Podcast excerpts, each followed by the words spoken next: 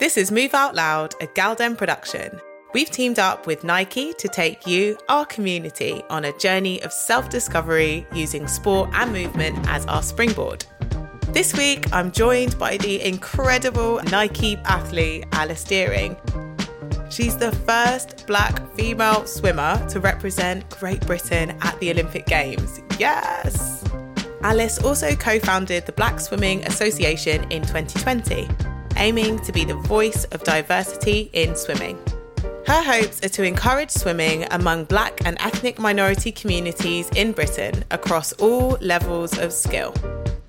So, wait no longer. Welcome, Alice. How are you doing? Welcome to the podcast. I'm good, thanks. How are you doing? I am good. Yeah, I'm in good spirits today, actually, which is nice. I'm happy to see you and happy for you to be here. Loving your hair. Thanks. Oh, they're on their last legs. Honestly, don't look at the roots. Don't look at the roots. it's all right. I can't see them from here. It's all good. You have such an extraordinary list of achievements. It's honestly so, so inspiring hearing your story. And I literally just feel super proud of you, to be honest. So it's really lovely to have you here. In June 2021, you qualified to represent Great Britain in the 2020 Olympics and became the first black female swimmer to represent Great Britain in the Olympic Games. Like, what a title! Honestly, yeah, it's kind of mad, like looking back on it. I've never been really sure about things in life, especially when it comes to my own personal achievements.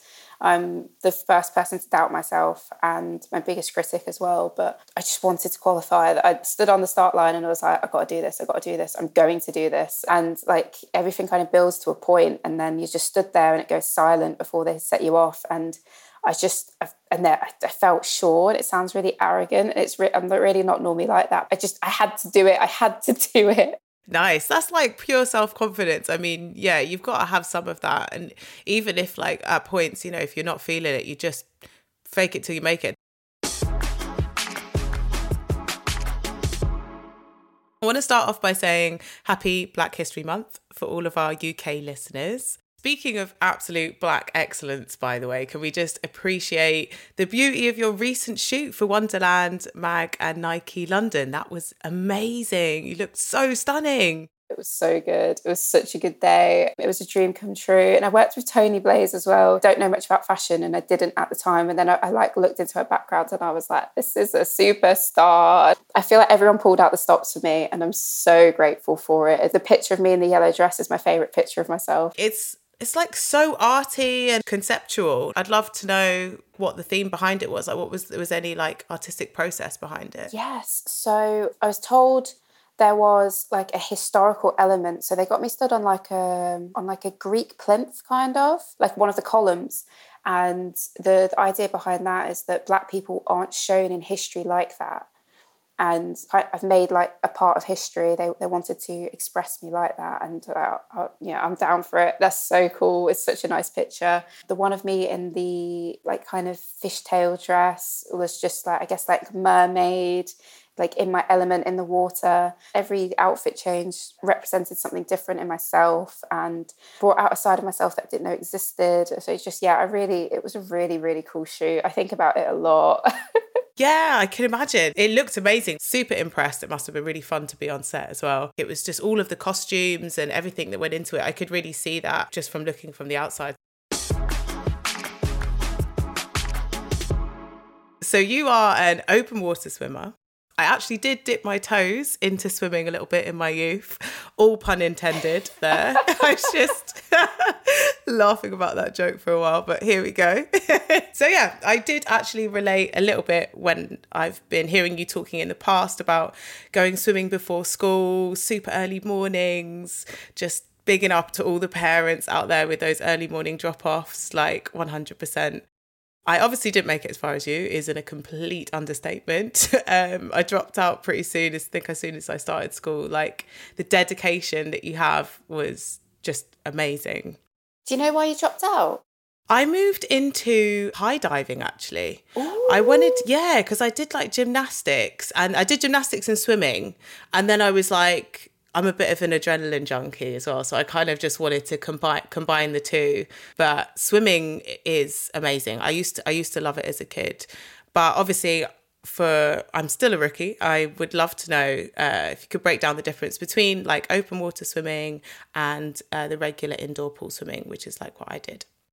Yeah, so open water swimming is it's typically longer distances. So the shortest that you can compete at in like an elite level, like international teams, is five kilometers, and the longest is twenty five. And in the middle sits the ten k, which is the Olympic event. It's the only open water event that they do at the Olympics. It's the 10k marathon swim. The 25 is called an ultra marathon, and I guess you'd call the 5k a half marathon. And yeah, the big difference major you're outdoors, you're in a lake, a river, a sea, wh- wherever there's a sensible open body of water, I've, you'll, you'll swim in it. And it is amazing. It does, you, are in touch with nature. I feel like it's a lot more natural in terms of like, this is how we're kind of meant to swim rather than being in like a chlorinated pool. And don't get me wrong, I absolutely love my swimming pools. I basically train year round in a swimming pool. 98% of the sessions I do are done in a pool, but then my competitions all done in open water. And that's mainly because it gets too cold to swim in Britain in open water. It's too cold for me anyway. Some people be like, it's not too cold for me. It's too much for me. Yeah. Which one do you prefer then? I prefer open water racing than pool racing. I've just gotten so accustomed to open water racing. It's kind of you turn up, typically for me anyway, because I only do the 10K or sometimes I'll do the relay event. But you turn up, you do your 10K and you go home. Whereas with pool racing, it's like you might have three or four events over a week and it's kind of like a bit of a roller coaster. It's little things like we don't normally do a swimming warm up for an open water race. We just do as much land prep as possible and then get in and swim because in our minds, you know, you've got 10k to warm up. Some people do warm up and get in, but personally, I don't like to. I just kind of like I'll go from the start. Whereas a pool competition, there's absolutely no way that I'm swimming an event without warming up. It's just me being a, my lazy tourist self.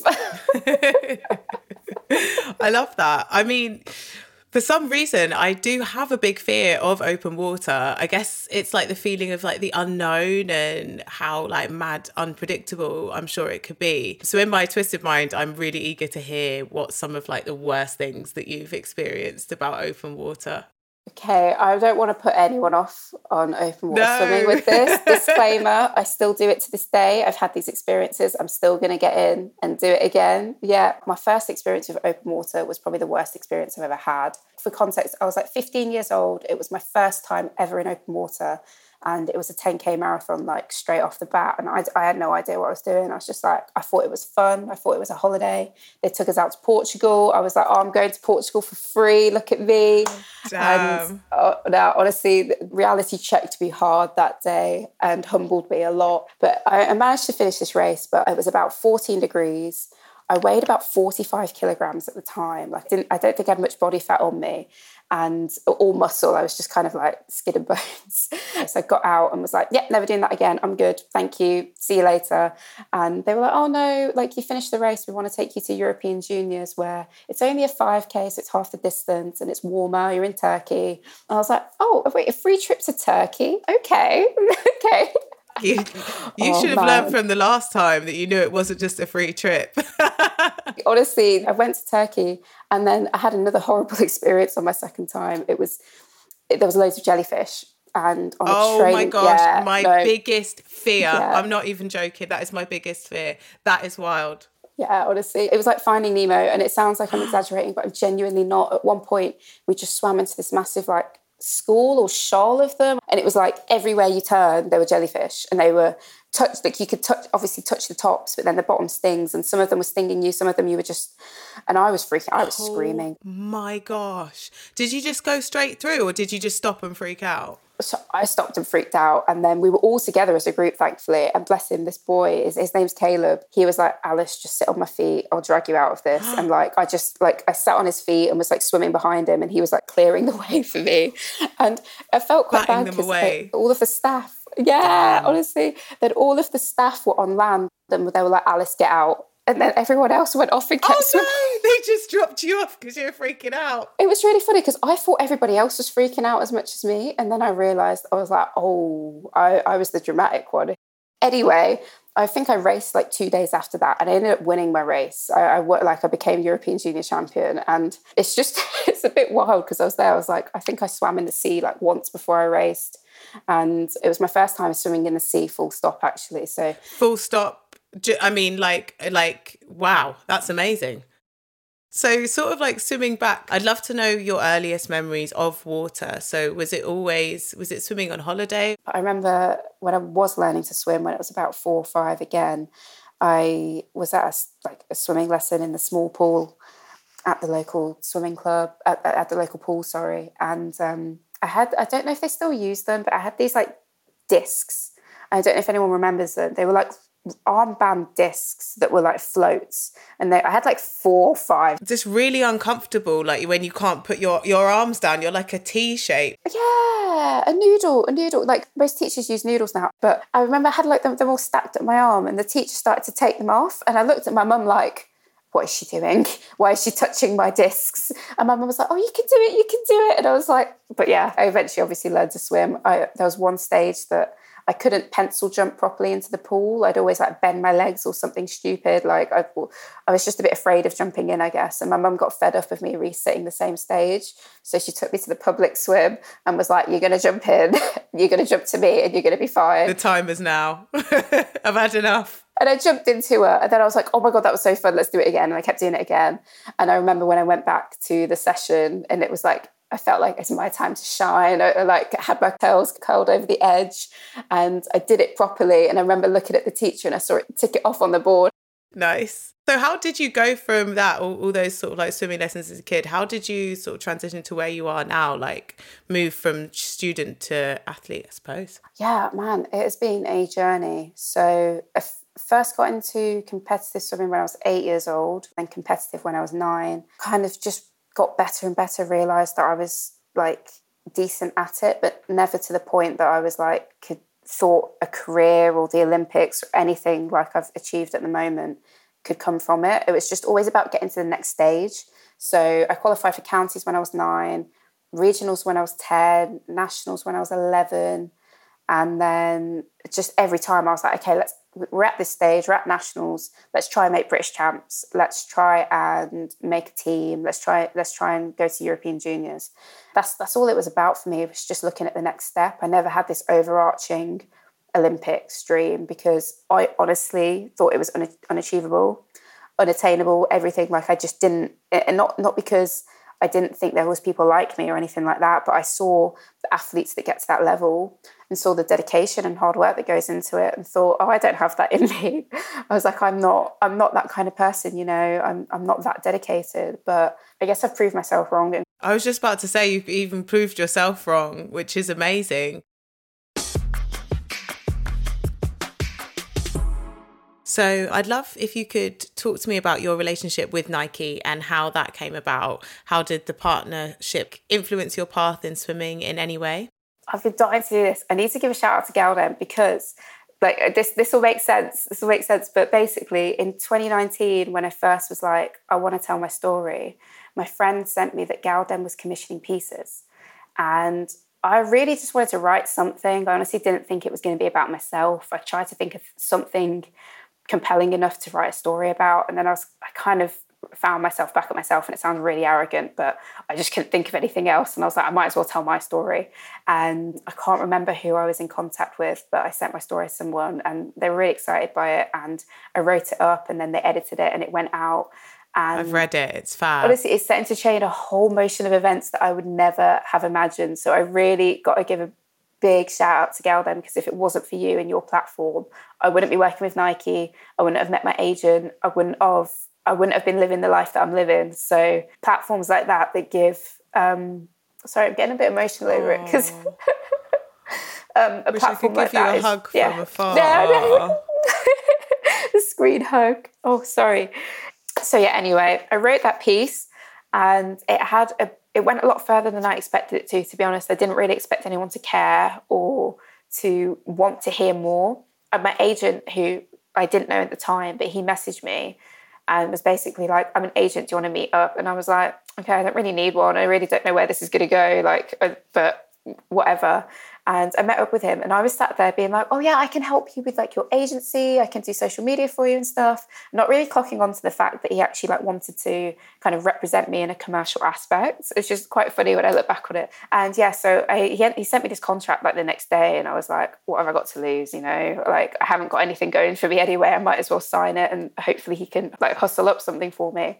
And yeah, kind of off the back of that, I think we started talking to Nike Swim, started doing some more things with them.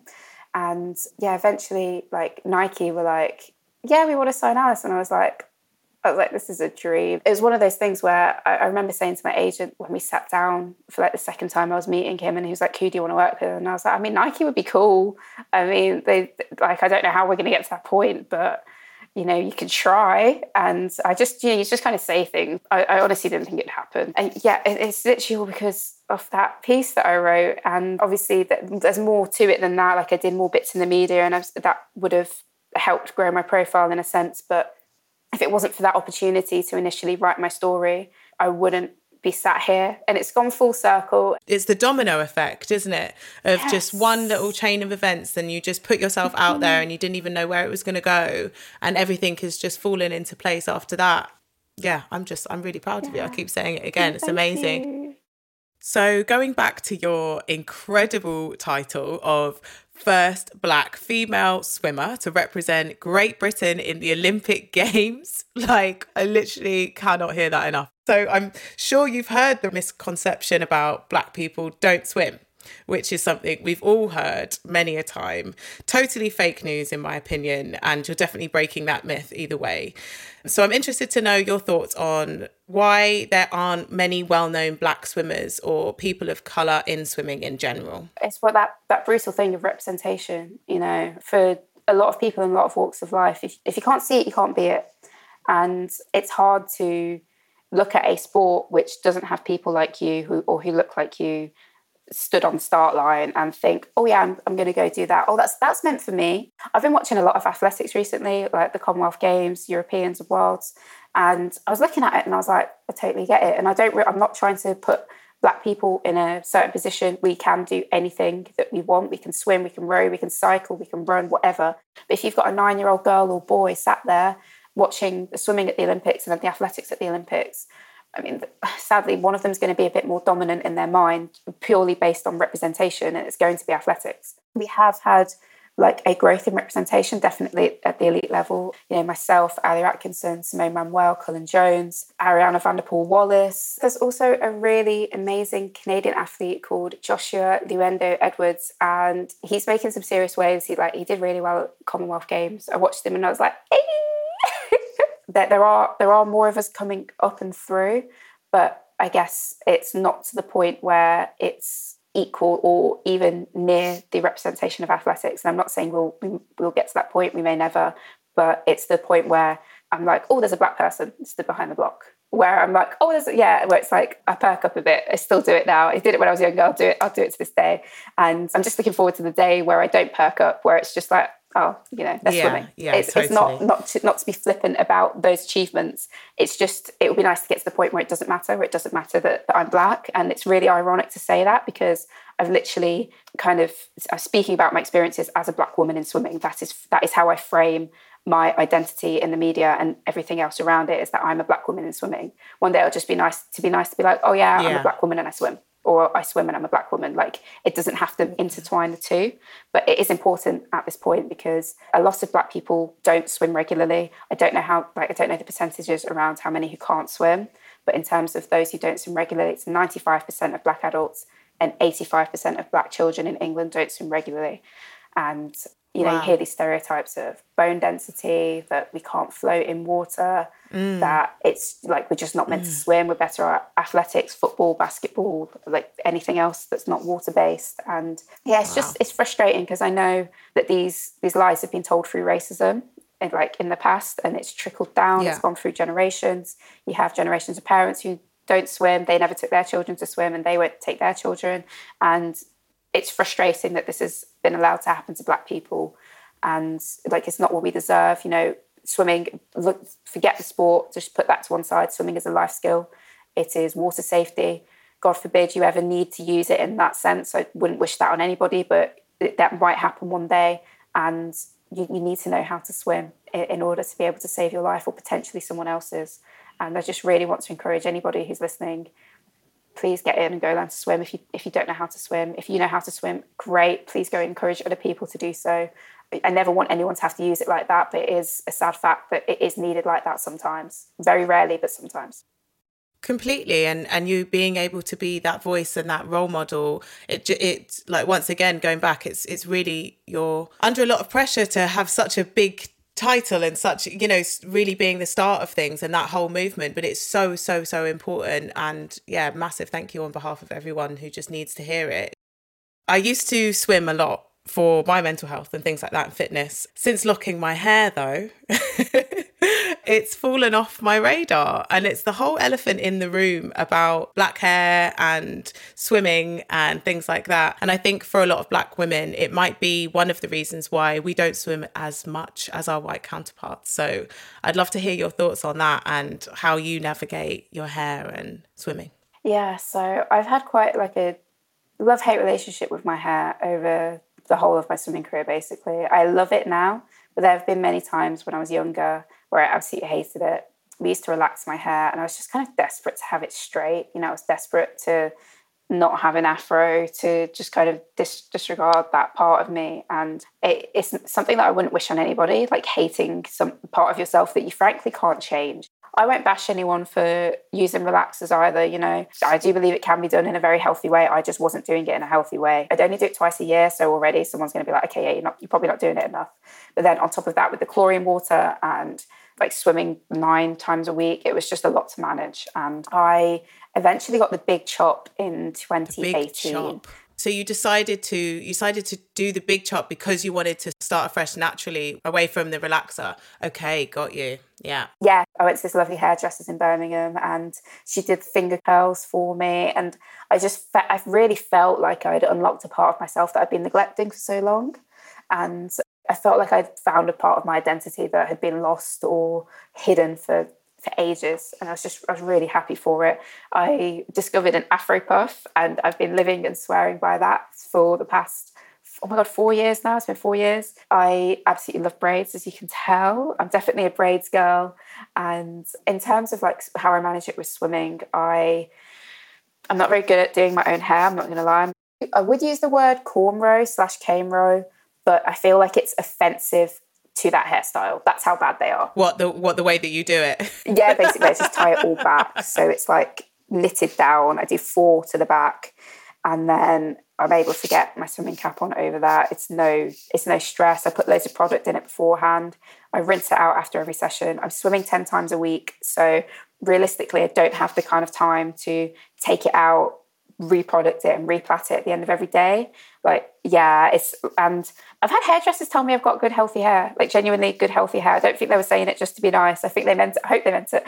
Yeah, honestly, I want to I want to say to my, my black women, my black men who and you you yourself you can swim with your hair. Amazing. Yeah, literally no excuses now, right? No, no. I could be making all these excuses. Oh, I can't do it because my, my hair. hair. Oh, no, my and hair. you've just yeah, you just shut it all down. It's possible. It is. It is. So, speaking of all your sort of like new black swimmers guide to hair and all of that, I'd love to speak about the association you co-founded back in 2020 called the Black Swimmers Association. Tell us what the main reason was for this. We got four of us together, myself included, and this was in about 2019 in October, and we created we created a group chat. We're all involved in swimming in different aspects. Myself, an elite swimmer. We had a former elite swimmer, a man who was just learning to swim at the time, and a woman who had created a like a swim a swim scarf basically. And we all got together in this WhatsApp group, and we were like just talking about how annoyed we were with everything. You know, the the stereotypes, the lies that you see in the media, these horrible comments online, the stuff that we faced in elite swimming, the stuff that people are facing when trying to get into swimming. And we were kind of like, someone needs to do something about this. And then we were like, okay, why not us? Why not like why not us? Danielle, who, who's the woman I told you about, she she's really been like leading the charge. She's doing an amazing job. We have some amazing partnerships with the RNLI, with Swim England, with Sport England, Sport Wales. And you know, we're really looking to just promote safety for everyone in water, but especially Black and Asian communities where we have disproportionate amounts of us in club swimming, disproportionate amounts in not getting into lessons, you know, disproportionate amounts of us not swimming, etc., etc.